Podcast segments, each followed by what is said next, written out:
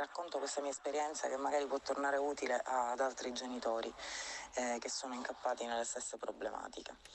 Eh, il tema iscrizione di mio figlio a scuola media, scuola dell'obbligo.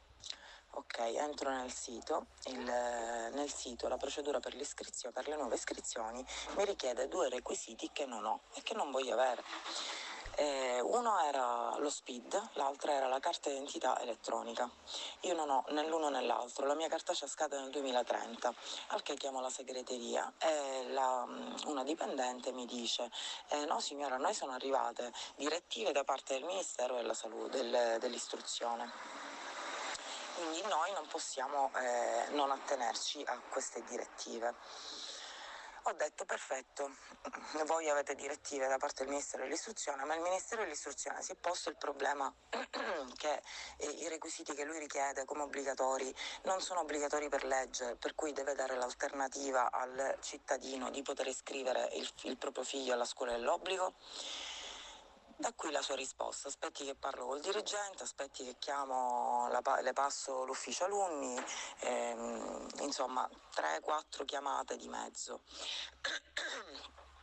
Allora, oggi, eh, dopo che io all'ultima conversazione sono stata mh, mm, abbastanza chiara dicendo ok se voi non mi date un'alternativa mi mettete per iscritto eh, che io non posso iscrivere mio figlio a scuola dell'obbligo perché mi mancano quei due requisiti ovvero SPID o carta d'identità elettronica. Oggi magicamente, dopo il mio, chiamiamolo ultimatum, che oggi sarei andata in presenza se non avessi avuto le risposte che chiedevo, e ehm, chiamo la segretaria, praticamente mi conoscono tutti a scuola perché ovviamente eh, poi parlano del, eh, dell'accaduto.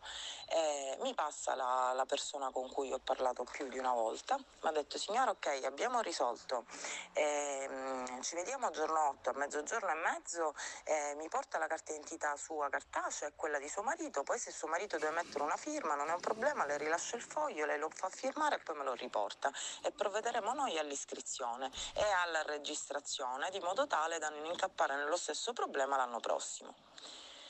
Quindi ho vinto a fatica perché ho perso il mio tempo, ho chiamato, ho sollevato il polverone e quant'altro, ma ho vinto.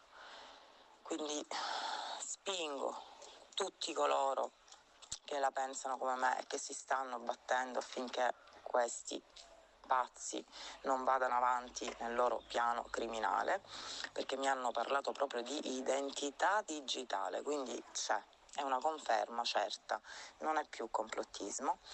Spingo tutti i genitori a lottare, lottare sempre. Forza.